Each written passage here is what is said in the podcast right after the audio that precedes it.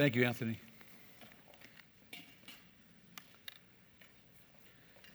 If you have your Bibles, open to the uh, book of Ephesians, chapter 4.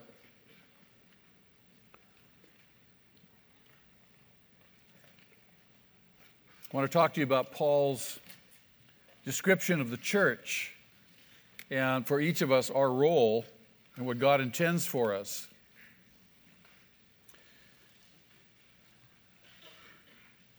I want to share with you 10, 10 principles or, or 10 questions that you can use to evaluate yourself in terms of your own spiritual growth and maturity. And I think it's important, and I think you'll agree, that we should periodically step back and evaluate our lives and evaluate our spiritual progress. Would you agree? So look with me. now, I may go a little bit longer than usual, so bear with me. Be patient. Have mercy on your pastor. Ephesians chapter 4, verse 11. Paul says, It was he, meaning Jesus, who gave some to be apostles, some to be prophets, some to be evangelists, and some to be pastors and teachers so these are, are gifted people that Jesus has appointed as gifts to the church. And he's given these people to the church, he says in verse 12, to prepare God's people for works of service. Part of my role as a pastor is to prepare and equip you for works of service. You are the ministers of the gospel. Turn to your neighbor, and if they didn't know it, tell them you are a minister of the gospel of Jesus Christ.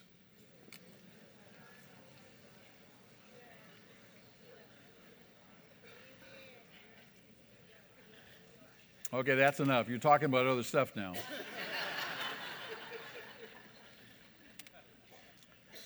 to prepare God's people for works of service so that, and this is key, so that the body of Christ may be built up until we all reach unity in the faith and in the knowledge of the Son of God and become mature, attaining to the whole measure of the fullness of Christ.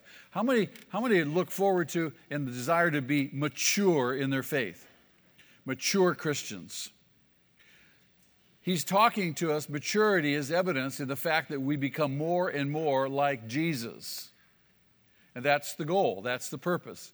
God is conforming us to the very image and to the very likeness of Jesus Christ.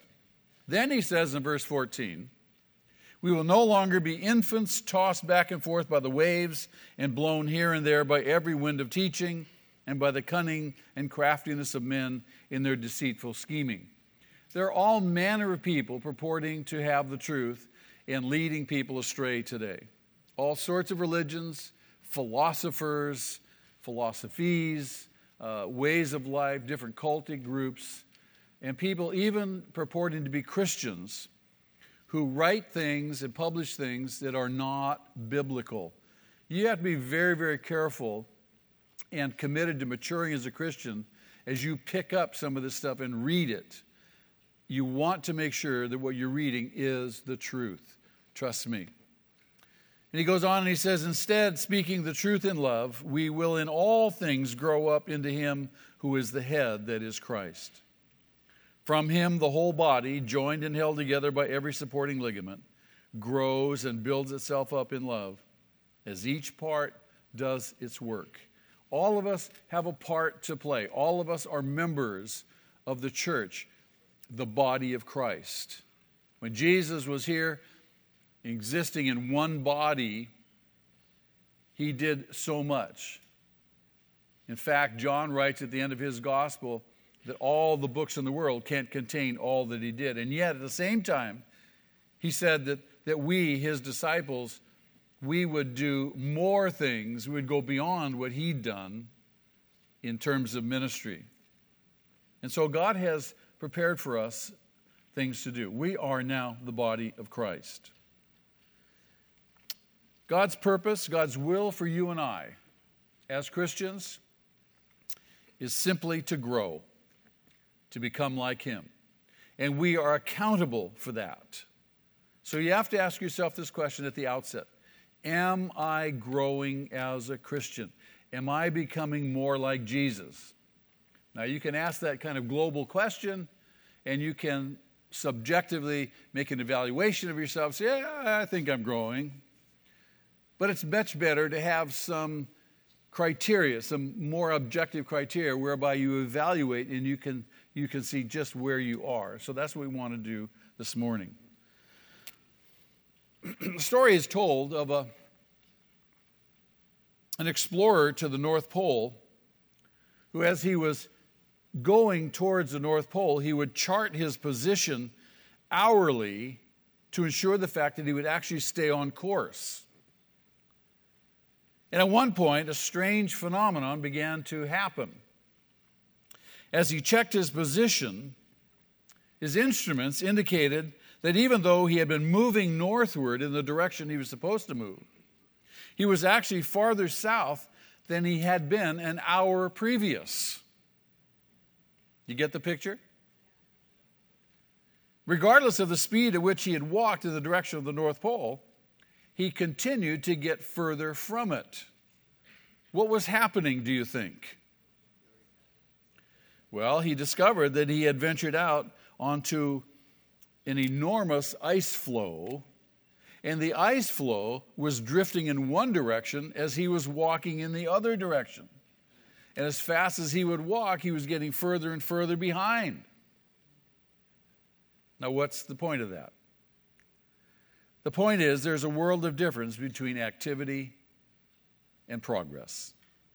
A world of difference. This is as true on, the, on our journey as a Christian to the celestial city of heaven as it is on a North Pole expedition. The Christian life is meant to be one of growth and progress. It's meant to be a life of what? Growth and progress. In fact, the Apostle Peter, at the end of his second letter, commands us to grow. If you could read the Greek text, which we have the translation into English, the Greek text, this is in the imperative mood. It's the mood of command. And Peter tells us to grow, and he commands us, grow in the grace and the knowledge of our Lord and Savior Jesus Christ. We are meant to grow as Christians. You don't get saved and you're stunted in your growth. A baby isn't born, and it's a tragedy if that baby is stunted in its growth. That's not the intention. So, how can we know that we're growing in grace? How can we know that we are, in fact, making real progress in our Christian life and not merely deceiving ourselves with activity? You recall Jesus' words at the end of the Sermon on the Mount, and yes, we will finish that in the next few weeks. Matthew chapter 7, Jesus says this, and this is probably, I think, one of the most terrifying passages in the Bible. He says, Many will come to me on that day. Not a few. Many will come to me on that day. What day is that, you suppose? It's the day of reckoning. It's the day of reckoning. It's the day when he returns. Many will come to me on that day, and they will say to me, Lord, Lord, and they will commend themselves to me by saying, We did this and we did that, and all these glorious things in your name. And Jesus said, I will respond this way Wow, you did that? Fantastic. I'm so proud of you. I'm so excited. is that how Jesus is going to respond? This is what's terrifying. Jesus responds, and it's not necessarily clear in the English text, but in the Greek text, the emphatic is in the first part of the sentence. Never did I know you. Never did I know you. Away from me, not you doers of good, but rather you doers of evil. There are a lot of people, a lot of professing Christians, maybe not necessarily possessing Christians, but professing Christians who are doing lots of stuff. But they're not making any progress. They're not really growing. They are not really becoming more like Jesus. Is it easy to justify ourselves by doing stuff? He says, many, many, not just a few, many.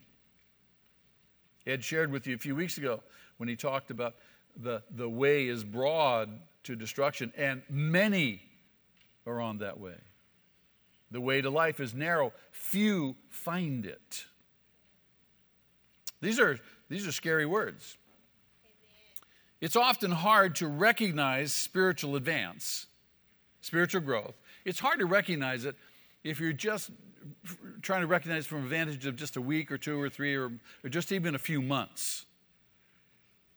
It's kind of like trying to determine the progress of an oak tree.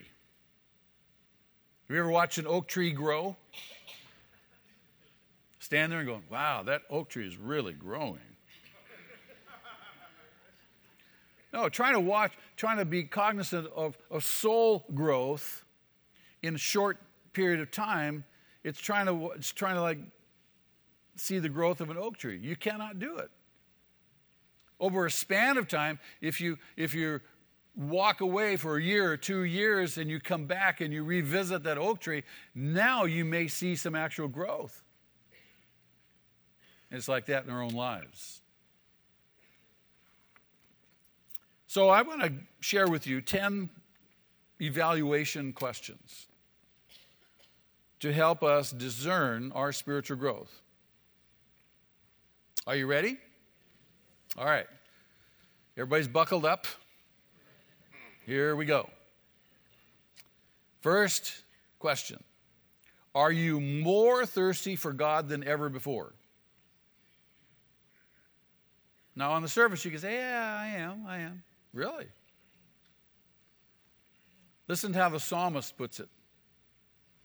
As the deer pants for streams of water, so my soul pants for you, O God. The point is, are you passionate for Him? Do you have a passion for God, a passion for the things God? We're passionate about a lot of stuff, aren't we? A lot of stuff in this world. Some people are passionate about the Lakers. Sorry. They're pathetic.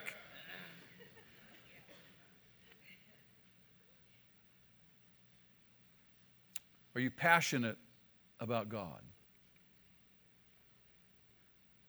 Do you thirst for Him more and more?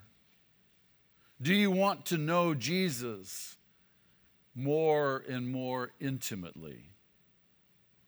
We understand that dynamic because we find ourselves periodically in a relationship where that person really is a blessing to our life and we want to know them more and more intimately. We want to spend more and more time with them. We want to know them. We want them to know us. We want to increase our intimacy together.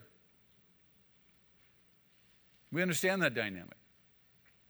So we extrapolate that to our relationship with Jesus. Do you want to know him more and more intimately? In spite of all of his spiritual maturity, in spite of all that he had seen and experienced, the Apostle Paul declares late in his life, recorded in the Philippian letter, he says, I want to know Christ. Wait a minute. What does he mean? I want to know Christ. What's he talking about? Didn't he already know Jesus more than any of us ever will in this life? Do you think? Of course he did. But the more he knew Jesus, the more he wanted to know him. The more intimate he becomes with him, the more intimate he wants to be with him. These are things that may be foreign to your experience and foreign to your religious life, but these, these things ought to mark your life and, and they mark progress. The more Paul progressed in his own spiritual life, the more thirsty for God he became. Do you long to see him face to face? Do you long, really, truly, to be saturated with his spirit? The spirit of God, the spirit of Christ. Do you long for that more? I, I pray every day, God, fill me with your spirit. Fill me with your spirit. Not fill me with the spirit of this world. The Apostle Paul tells us in Ephesians chapter 5, verse 18, he says, Be being kept filled with the Holy Spirit. We need Him. You can be a very accomplished person, very educated. You can be very experienced in a lot of things, but without Christ, you can do nothing of any lasting, significant value. God, fill me with your spirit. Fill me with your spirit. Saturate me. I want to know you more and more and more. You see, if that's the longing of your heart, it's a fair sign that you are, in fact, growing as a Christian. If that's not something that, that impresses you, if that's not something that occurs to you, you have reason to wonder am I, maybe I'm not even a Christian, let alone not growing. Here's your second test question to evaluate your life by Are you more and more loving? Love, I submit to you, is the hallmark of a true Christian. Would you agree? Love? And especially love for each other. If you read Paul's testimony about the fruit of the Spirit in Galatians chapter 5, the first aspect of the fruit of the Holy Spirit in the life of a Christian is what? What's the first aspect of it? Love. Love. Listen to what John writes in 1 John chapter 4 and verse 7, he says, Dear friends, let us love one another, for love comes from God. Paul says the same thing in, in Romans chapter 5. He says, God pours his love into our hearts by the Holy Spirit he's given to us. You cannot generate this kind of love. You cannot generate this kind of love. It must come from God, and you must be born of God to be able to receive it. Everyone, he says, who loves has been born of God and knows God. Are you more and more loving? If you are growing in love, that's a sign that you're growing in grace. You are maturing, you're becoming more and more like Jesus. Isn't that good news? I have a friend who early in his Christian life was very critical, very critical and he was quick to express his disgust with individuals and groups who disagreed with him theologically. He thought he had all the theological categories set up. You have to be patient with people like that. But as he began to grow and mature in grace, he became, in fact, a more gracious person. And he less frequently was combative and angry, even with those who held views to the left of him theologically, if you understand what I'm saying. So look into your life. Can you recall recent instances of a Christ like love in your life?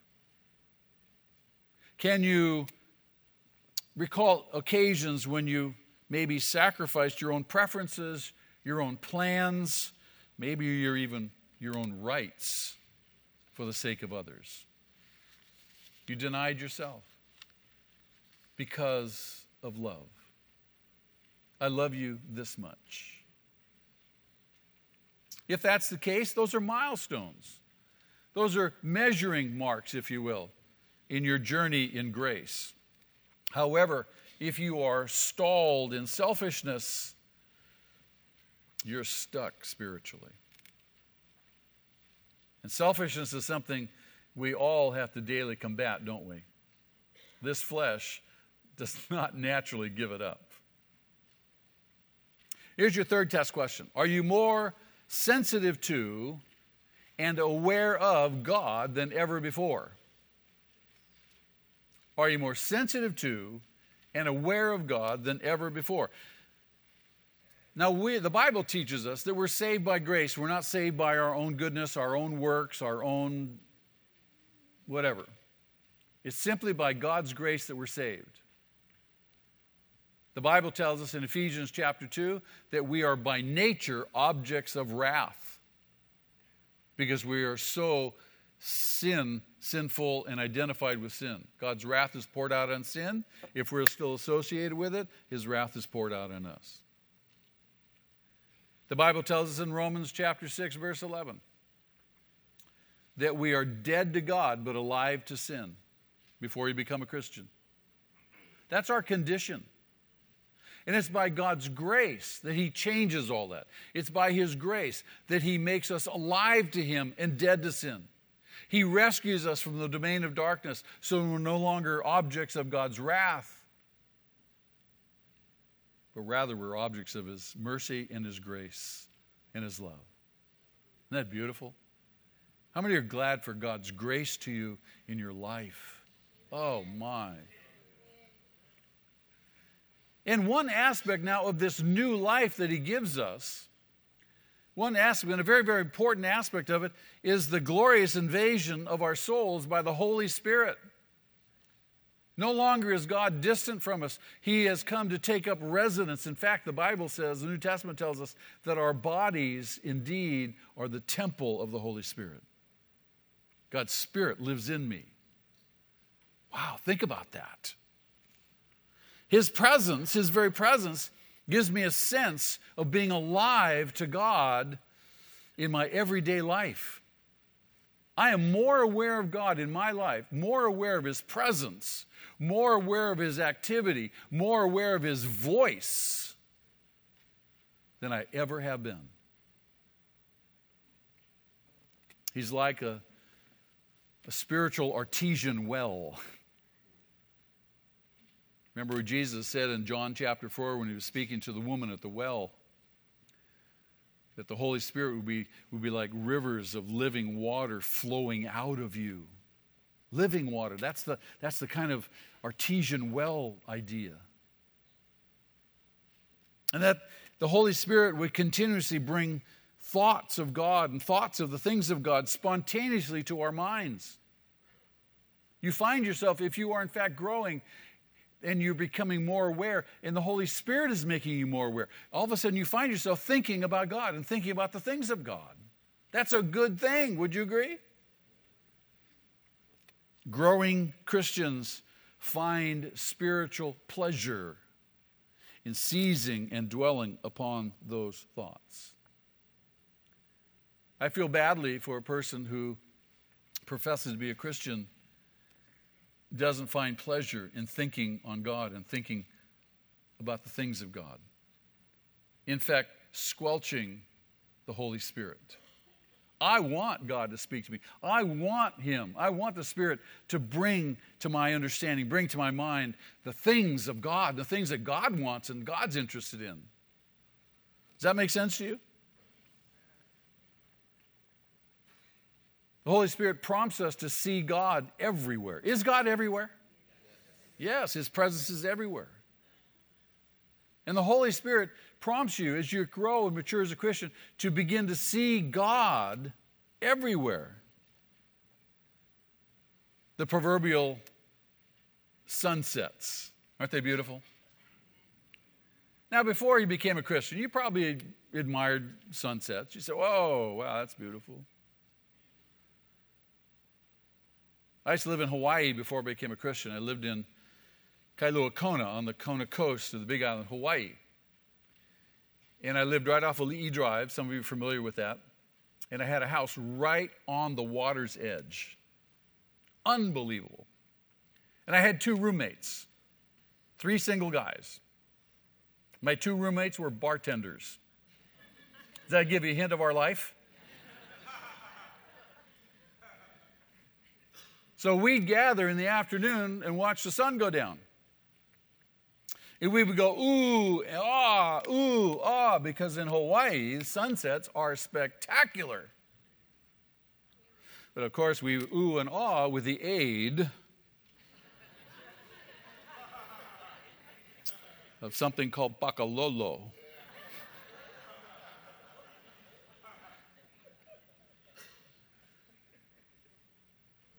I've been standing at the top of those stairs for nearly 37 years now, greeting members of our church as you come in week after week after week.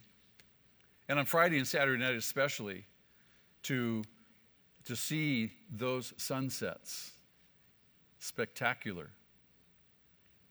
But I don't need the aid of Pakalolo anymore because I have the Holy Ghost in me, giving me a profound wonder and a profound appreciation of God's creation and the beauty of it. He is everywhere. I have a little backyard at my house, and I love to go out and sit in the backyard and just in the quiet. And I love it when, when perchance a bird would alight in one of the trees and sing. It doesn't happen much anymore because the crows have eaten them all.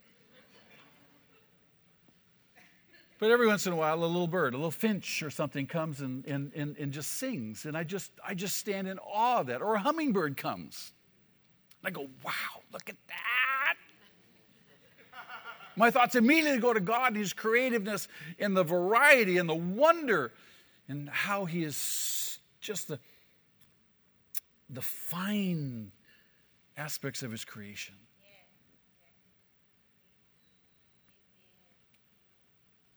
The Holy Spirit prompts me to see God even in the timing of a traffic light. Anybody know what I'm talking about? Anybody ever been in a hurry and oh man, you got to get someplace really quick and you're late? It always happens when you're late. And you hit red lights.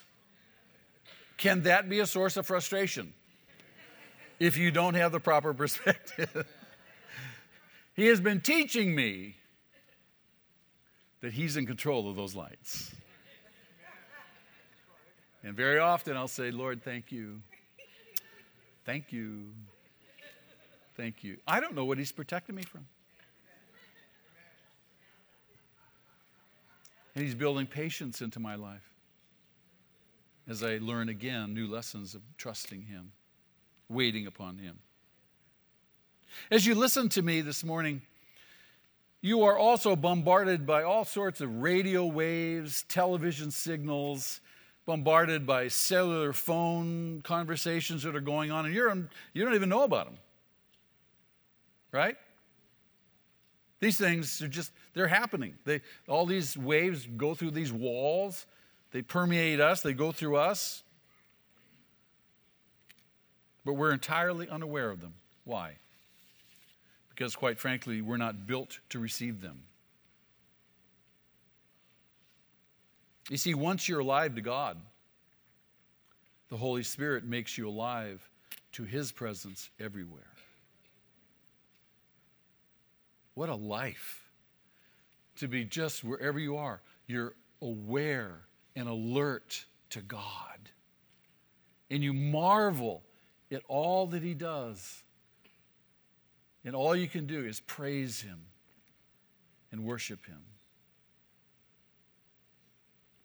I submit to you, if that's happening in your life, that's testimony, it's evidence that you are growing, you are maturing. But if you're clueless, is not your experience, you have reason to wonder. You're probably not growing. Question number four are you governed more and more by God's Word? Are you governed more and more by God's Word? Before we were made alive to God, we're controlled mostly by what we want, huh? I want what I want when I want it. When do I want it? Right now. If I don't get it right now, there's going to be hell to pay. But after we become alive to Him, after we become born again, we have a new desire Something is birthed in me. There's a new bent towards my life. There's a, a new attitude, and that new bent, that new attitude has to do with being governed by His will. We learn as we grow. We learn to pray, Lord, not my will, but yours be done. And that becomes a much more sincere prayer as you continue to grow. Lord, not my will, but yours be done. Certainly, we have lots of things we want God to do. we are constantly telling him what to do and when to do it, aren't we not? But as you mature, you begin to say, Lord, but not my will, yours be done. Because I know that your will is the best. Father, don't let me miss your will. Your will is good, pleasing, and perfect. Your will is the best. The true Christian, you see, has a new compulsion, a new orientation, a new desire, a new appetite to do what God wants him or her to do. And we discover that as we read our Bibles. I'd never read the Bible in my life prior to becoming a believer. And when I got my first Bible and started reading it, I could not believe what I was reading. I'm going, wow, wow, wow. I was thrilled by what I was reading. And there was a, a responsiveness in me, and I didn't know all the theology, I didn't know how it all worked, but there was a responsiveness in me to want to do what I was reading. Later, I came to discover that's the Holy Spirit in me, birthing in me this appetite, this desire, this orientation to do and to be the kind of person that Jesus wanted me to be, that He'd saved me to be. A classic passage on this is found in 2 Timothy chapter 3 verse 16. And this this is a testimony to what you could describe as the sufficiency of Scripture. In other words, is, is the Bible enough? What do you think? Is the Bible enough, or do I need Freud? Do I need man's wisdom? Do I need this world's wisdom? Or simply, is God's wisdom sufficient for me? And this passage is a classic passage. 2 Timothy chapter 3 verses 16 and 17. It should be on the screen. Let me read it with you. Or you read it with me. Paul says all scripture is God breathed. These are God's words, like you and I would speak out, breathe words out these are God's words, all of Scripture Old Testament, New Testament. And all Scripture is useful for teaching, rebuking, correcting, and training in righteousness. Now, verse 17 is key. So that the man or woman of God may be thoroughly equipped for most good works right? No, for every good work. Notice, thoroughly equipped, nothing's left out.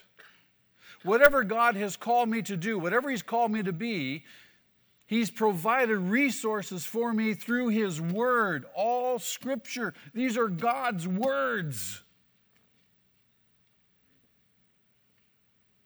The Scripture is sufficient. You see, words like teaching, rebuking, correcting, and training, these are all growth related words. It's all about growing, it's all about becoming more like Jesus. When you're growing as a child of God, you can, in fact, regularly point out to how the Word of God has been working in your life, how the Word of God has been correcting you, how it has been teaching you. I can speak confidently on matters of life to people because I know what God's word says. And I have no doubt in my mind. It's not just speculation. I can tell people if you'll do thus and such and such, you'll find this to be the result. Invariably. And the degree to which you do that, you'll bear the fruit. I have no doubt. I read it in the book.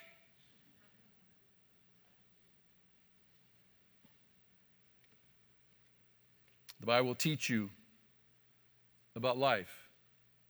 The Bible will rebuke you and reprove you about sin in your life. We've all experienced that, haven't we? It'll show you how to correct mistakes in your life. I was going this way, and the Bible showed me, no, no, no, go this way. You can point to how the Bible has been training you to live in new ways that God says are His ways. Walk in this way, walk in the way of life. You go, oh, I hear people who are moving forward in the things of God telling me all the time they're having new insights into the truth of Scripture. God's Word is speaking to them in significant, powerful ways. How God has used the Bible to give them direction for their life, for their marriage, for their career, for their ministry. How the Bible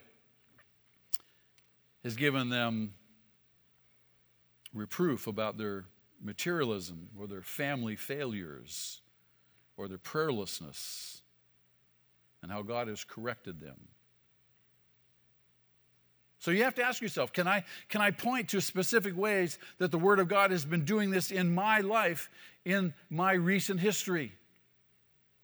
And if you can point to those, chances are you're growing. Here's question number five Are you more and more concerned with the physical and spiritual needs of others? Are you more and more concerned with the physical and spiritual needs of others. Was Jesus concerned about both those things? If you read the Gospels and you see Jesus' interactions throughout Matthew, Mark, Luke, and John, yes, he's very concerned. I want to point out one particular passage is very telling Luke chapter 9, verse 11. And Luke points us to a particular episode in Jesus' life, which was characteristic. As he encountered a crowd of people, and Luke says that Jesus does two things. Verse 11. Put the okay, read that verse and see if you can pick out the two things that Jesus does. Anybody?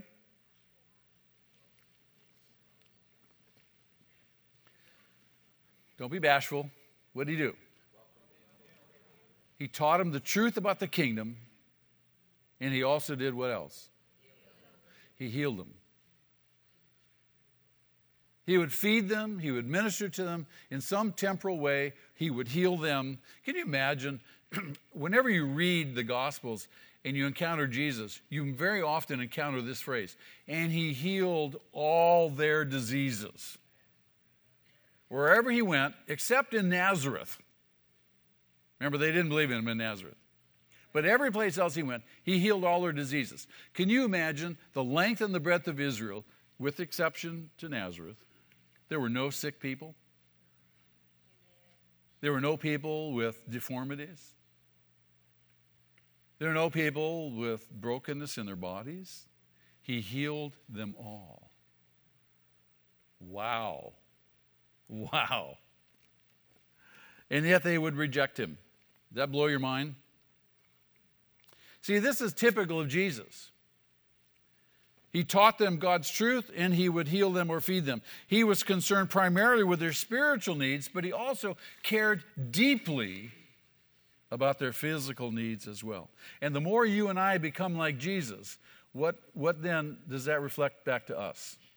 If we're the body of Christ now, the more concerned we will be with what?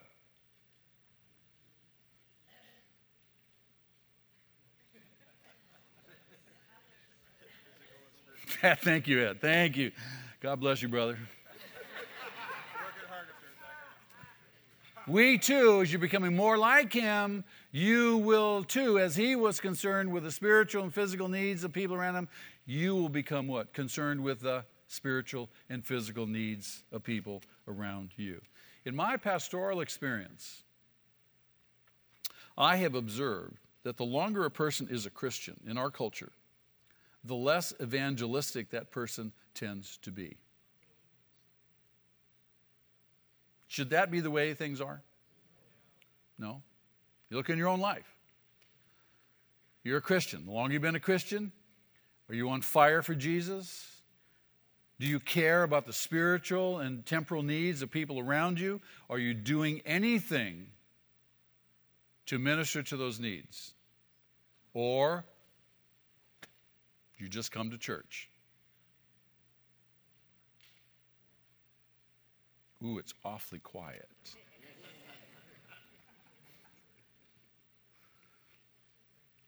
Would you agree with me that this is obviously not a mark of Christian growth or Christlikeness, but rather a mark of spiritual stagnancy? What should we be doing? Where should we be invested in our lives? Ministering to people's spiritual needs and their temporal needs. We are the body of Christ. We have the Holy Spirit. We have the very power, wisdom, knowledge, and grace of God to impart to other people. But if you're not growing as a Christian, will you do that? No. I submit to you, we must continually fight this tendency towards this ministry, evangelism, erosion in our life. You've got to constantly fight it. You have to ask yourself how have I been demonstrating a genuine concern for the spiritual needs and the temporal needs of others? Have I proven it through praying and giving and witnessing and encouraging? Have I shown it through helping to provide for someone's food, clothing, shelter, or health needs? Am I getting beyond myself? And where I see need, does God show us needs? You can't meet them all. Obviously, I know that. But where God shows you need, you can begin to pray, Lord, what can I do? What would you have me do to meet this need? Most especially spiritual needs. A sure sign of Christian growth is seeing needs you've never seen before and beginning to meet them. Maybe it's the first time you step out and you try to help somebody. Maybe it's somebody you work with. Maybe it's a neighbor. Maybe it's a relative. Maybe it's somebody you just meet at Starbucks, if you go to Starbucks. Growth. Am I growing? Am I growing? Here's number six. Are you more and more concerned with the church and the kingdom of God?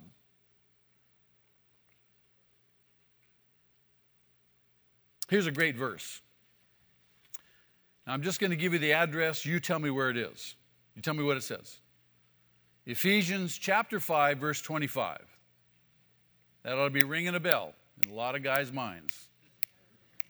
Ephesians chapter 5, verse 25. Don Wolf, what does that verse say? Husbands, Ignore your wives.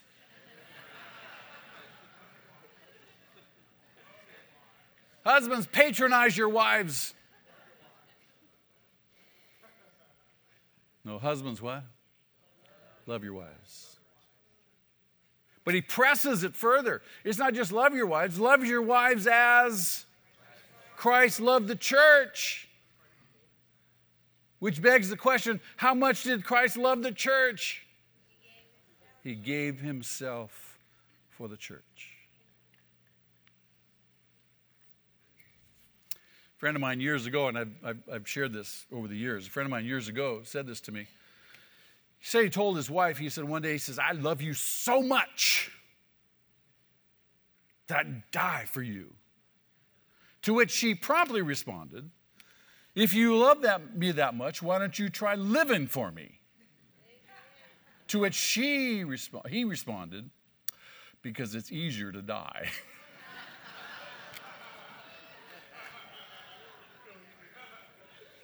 what a sad but truthful commentary on the condition of many marriages today. So we see that husbands are to grow in their love for their wives. I'm always telling people, I said, look, you're, you're going to grow to love your wife. You're going to grow to love your wife more and more and more. I love my wife more today. Now, we've been married 37 years. I love her more today than I ever thought I could. I, I, I promise you. I think about her, I get weepy. Not just because of her health conditions, but I just think about it. I giggle and laugh. Sometimes she says, What are you laughing at? I said, I can't tell you.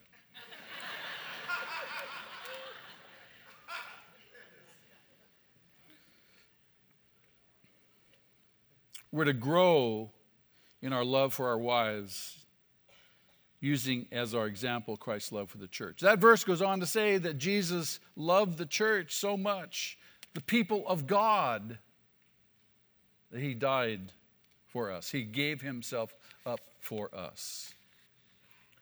I submit to you, the more we grow in the grace and the knowledge of the Lord Jesus Christ, the more we will love his church. Think about that. You and I know people, and maybe you're sitting here and you're one of these people say, you know, the church, I love God, but man, the church, bah humbug. There's a whole, there's a whole new sociological movement among Christians, and especially younger Christians today, they're called the Dones, D O N E S. And the theme of their Christianity is we're done with the church. Because they don't see value in the church. They see the church is irrelevant. It's not significant. They're, and they've separated themselves from the church. That doesn't speak to me about loving the church, loving God's people as Christ loved the church. The church is not perfect. We know that. In fact, somebody once said that the church is kind of like Noah's Ark. Do you, do you think that, the, that the, the ark was a little odor filled inside?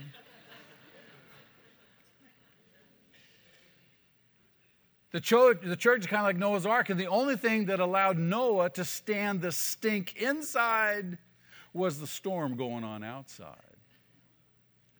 I submit to you, no matter how wobbly the church is, it's still the best thing going. This is why we pray for revival. This is why we say, God, renew us and revive us. Revive us in our passion for you and our passion for one another. You cannot love God and not love the church. And Christians who isolate themselves from the church they don't grow stronger by their isolation. They're self deceived. They think, I'm going to be fine on my own. I don't need those people. They're fools. I know the truth. You're crazy to do that, to disassociate yourself from the church. They're like a part of the body that gets cut off from the body. If my arm gets cut off, is it going to survive? No. This is one of the metaphors of the church a body. All the parts must be functioning together. We've all got to be on board. We've all got to be all in, not opting out. If we separate ourselves from participating in the life of the church, we will not grow. If we separate ourselves from participating and working for his kingdom, we will not grow. I'm always encouraging people get involved, get involved, get involved, get involved. Well, I don't know where to get involved. Where should you start?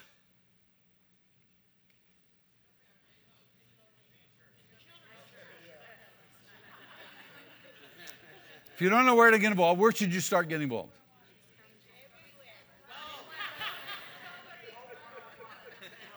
Go back to my announcements. Oh, how long have I been with you? Here's number seven. Are the disciplines of the Christian life more and more important to you? Are the disciplines of the Christian life more and more important to you? Is growth in grace ultimately a gift from God? Yes. But does that necessarily mean that there's nothing for us to do? Do we just say, I believe in Jesus and sit down and then that's it? No. Regarding our role in spiritual growth, God has said to us, if you look at 1 Timothy chapter 4 verse 7, to train yourself, discipline yourself to be godly or for the purpose of godliness. Train yourself, discipline yourself to be like Jesus.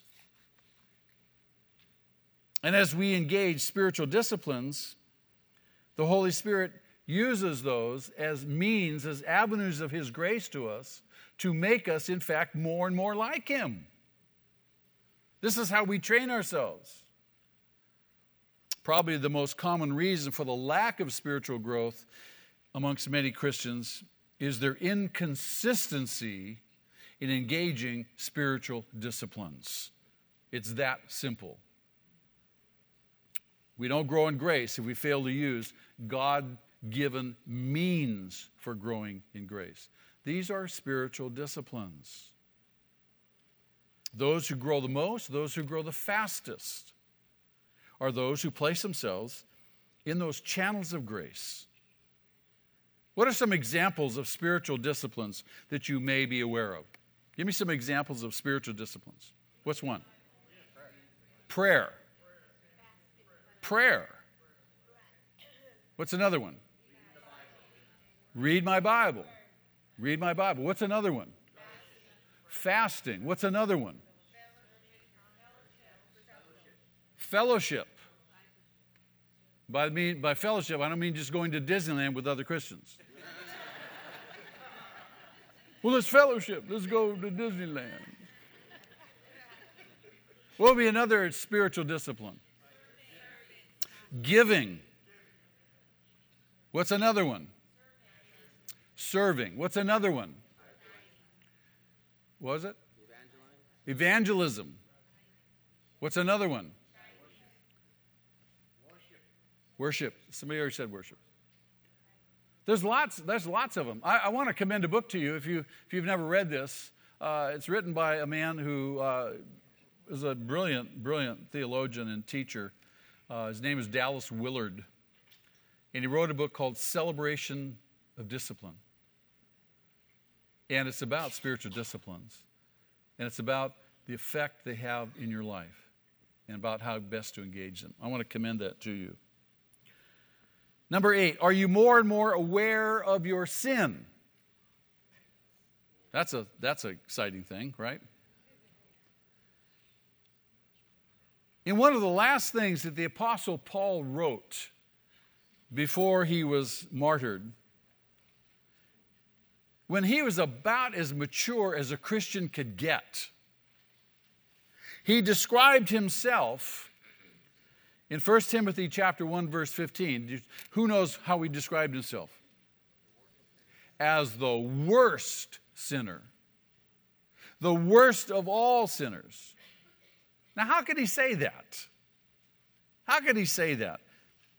He was probably more like Jesus than anyone you and I have ever met. He could say it because the closer you get to Jesus, the more aware you become of your own sin and how really unlike him you still really are. It's kind of like if I use this analogy. Picture in your mind a pasture.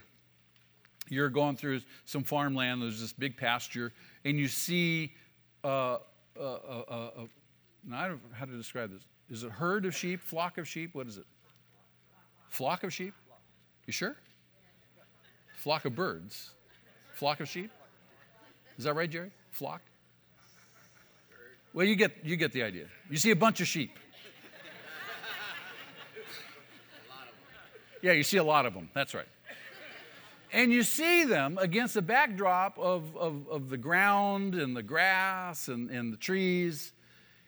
And against that darker backdrop, they look white.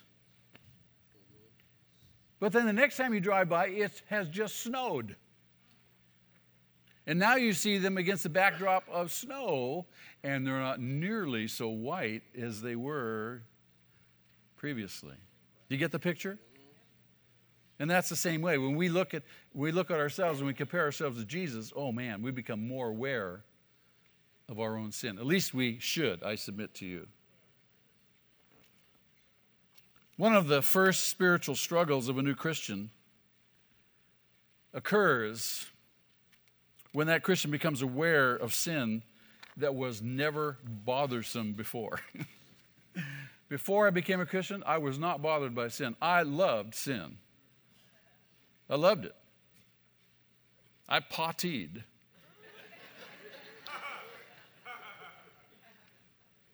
And it's not uncommon for a new believer to feel more guilty at times than ever before becoming a Christian. Ow, ooh, ouch. I remember hearing, I remember saying this that's wrong? I shouldn't do that? I had some great people in my life mentoring me and, and discipling me early on. Why is that so? Why does that happen? I think, among other things, it's because you're now alive to the Holy Spirit in your life for the first time. And now, because of the Holy Spirit, you're more aware of sin. The more you grow as a Christian, the less you will sin. Let me say that again. The more you grow as a Christian, the less you will sin. But it often will seem as though you sin more because now you're more sensitive to sin. Does that make sense? You become aware not just of simply the external acts and behavior, you become more aware of what's going on inside.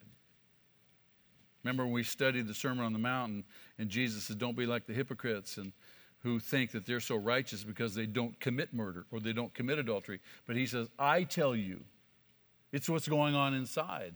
Who of us hasn't been at some point by the Holy Spirit convicted of our own pride? Ooh, man, that's a hard one, isn't it? I thought I was doing so well. Boom. You reflect on your life and you say, even as a Christian, you say, well, that wasn't my best moment. That wasn't my best moment. You can go down a whole list of things. You become more aware of your sinfulness. Number nine, are you more and more willing to forgive others? Are you more and more? Now, notice it's, it's more and more and more. It's not absolutely, but it's, are you more and more? Are you moving in that direction? Are you more and more willing to forgive others? Jesus talks about that in Matthew chapter 6 in the Sermon on the Mount. He says, if you don't forgive others, you can't count on God's forgiveness. He rehearses that in Ephesians chapter 4 when he exhorts us to forgive each other just as Christ has forgiven you. How many times should we forgive? That's always the question, right? How many times should I forgive? Ed, how many times should I forgive? Seven? Seven times. That's magnanimous. Seven times. How about 70 times seven? Is that the limit? 70 times 7? No, no. There should be, well, let me just pose it this way too. How many are glad that God doesn't have a limit on how, he, how many times He forgives you? You go to Him, sheepish again, with your tail between your legs, saying, Father, I did it again. No limit on forgiveness. Forgiveness is one of the hardest, and I submit to you, one of the most unnatural things to do. Forgiveness. All of us understand that to some degree. But the more we become like Jesus, who forgave even those who nailed him to the cross, the more we'll be willing to forgive. What did he say? He's hanging there, he's gagging his juices and he says, Father, forgive them. They don't know what they're doing. That's the model. We say, Father, forgive them. I forgive them. They don't know what they're doing. Oh, yes, they do. No, they don't. They don't really know what they're doing. Just like when you and I offend somebody, we don't really know what we're doing. Forgive them. If you're growing as a Christian, you'll be doing it more and more and more. You see the need for it. About 20 plus years ago, I was preaching on forgiveness. And unbeknownst to me, there was a young woman in our church. She'd come for the very first time, eh, which, which I would learn subsequently. And she listened. And afterwards, about a week later, I got a letter from her. And the letter detailed uh, pretty exhaustively my message on forgiveness and her life and how she could not and would not forgive her father. She'd grown up in the church. Her father was an elder in their church, and he had sexually abused her for years. And she poured out in this letter the grief, the confusion, the anger, the resentment, and the brokenness. There was no phone number, no return address. There was a name. I had no way to get in touch with her. So I began to pray, Lord, if it, if it be your will, that maybe we could make a connection. We could have a dialogue. So about a week or two later, I'm out and about, and I have to go to the bank. That was in the days you actually went to the bank. I still do that, by the way. I go to the bank, and I'm standing in line waiting for my, my uh, uh, time with the teller, and I get up to the teller. And I look at her name tag. It was the same name. And I looked at her and I said, Did you write me a letter this past month? And she just turned as white as a sheet. I gave her my card and I said, Can we talk? If you want, call me. Now, I had an ongoing relationship with her for the last 20 to 25 years. She's moved out of the area. Her issue was unbelievable. You, I, I don't know if you can appreciate the depth, the depth of her grief, her confusion, sense of betrayal, the, the messages, the conflicting messages she was getting. She was a mess.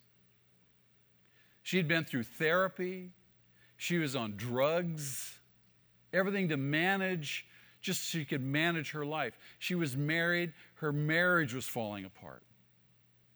Her life was an absolute tragedy. And so we would sit down and we would talk, and I would, I would listen to her, and, and I'd encourage her to pour out her sorrow and her grief and her anger and frustration. And then she would be exhausted. And I'd say, You, you know the only solution to this.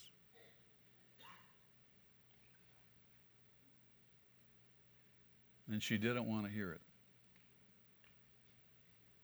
She had a right to her anger. She had a right to her resentment. She hated her father. But worse yet, she hated God. Her refrain to me was, Where was God in all this?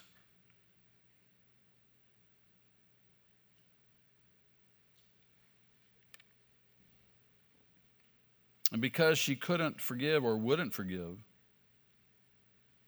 her bitterness crushed every little shoot, every little bud of spiritual growth that was trying to break through in her life.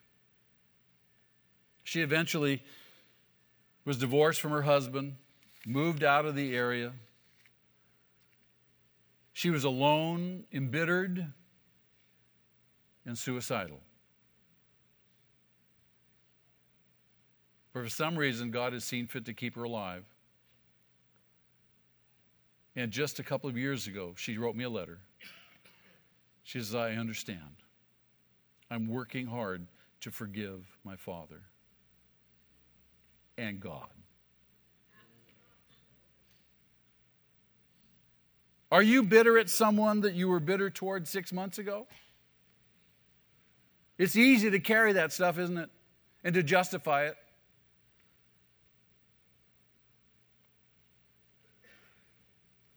You see, regardless of all your Christian activity and all your Christian busyness, you've only deceived yourself about having made any real spiritual progress or growth if you have not forgiven people in your past. Why does it have to be me doing it?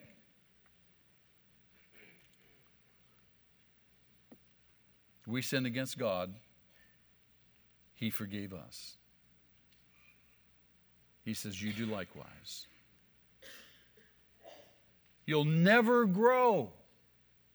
You'll never grow unless you're willing to forgive. Now, your situation may not be as extreme as the example I've used, but hopefully you understand the truth and the principle. If you do forgive, you're growing.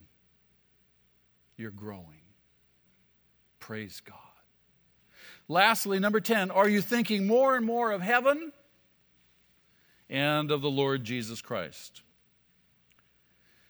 Paul wrote to the Philippians, uh, they, they desperately needed him.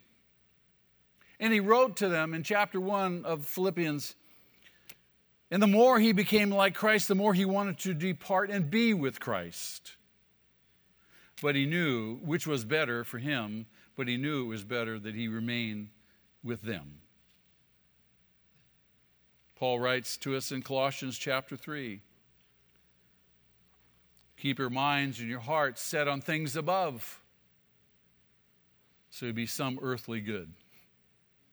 I've heard people say this you know, you're so heavenly minded, you're no earthly good. Ha! We're not heavenly minded enough so that we can be some earthly good.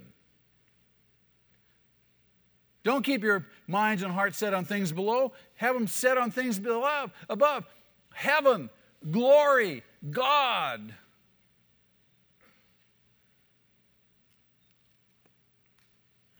you think like that very often? I remember early on, I was taught by people who were discipling me to read. I was never a reader in my life. And, uh, but they taught me to read, and they, they, they put some books into my hands, and uh, a lot of those books were biographies of saints, uh, men and women of God, just inspired me. I love to read those things. And I love to read about those people and their lives and how they, in fact, reflected heaven, hungered for heaven, and hungered to see the Lord. I remember reading Pilgrim's Progress. If you've never read that, it's a classic. You can get it in modern English. And I remember I wanted to read it to my son when he was a little boy. So I found a version of Pilgrim's Progress. And if you're a dad, this, and if you've got young, young kids, uh, this is a great book. It's called The Dangerous Journey and it was a pictorial of the Pilgrim's Progress. And he loved it. And we'd read it, and, and the pictures in it were just powerful. But in so doing, there was birthed in him an appetite for the celestial city and an understanding of what stands in our way on that journey to the celestial city. It's a marvelous, marvelous read. You see, one of the signs of becoming more like Jesus is increasingly wanting to be with Him. I want to be with Him. I want to be with Him. Now, remember, growth in grace happens intentionally, it doesn't happen automatically. You have to be intentional about growing. It's kind of like the explorer that we talked about earlier on, on that ice floe. You can drift away from spiritual progress, you will not drift towards spiritual progress. Without purpose, without regular evaluation, you will eventually find that despite your activity, you've drifted away from Christ likeness. Growth may be slow. Don't be discouraged. Make sure you're just growing. Direction is more important than speed. The question isn't how quickly are you growing, but rather, are you growing? Are you making progress? Are you becoming more like Jesus? And, beloved, regardless of the measure of your maturity, remember this what is past is past we are pressing on to lay hold of spiritual maturity. Amen. keep that evaluation. Check yourself out regularly. Lord, thank you. Thank you again for your provision. Thank you for your grace to us. Thank you for your Spirit who lives in us. Thank you, Lord, for allowing us to become more like you. Indeed, that being your purpose. Help us, O oh God. Some of us are sluggish, some of us are unwilling, some of us are, are just quite frankly not even believers yet.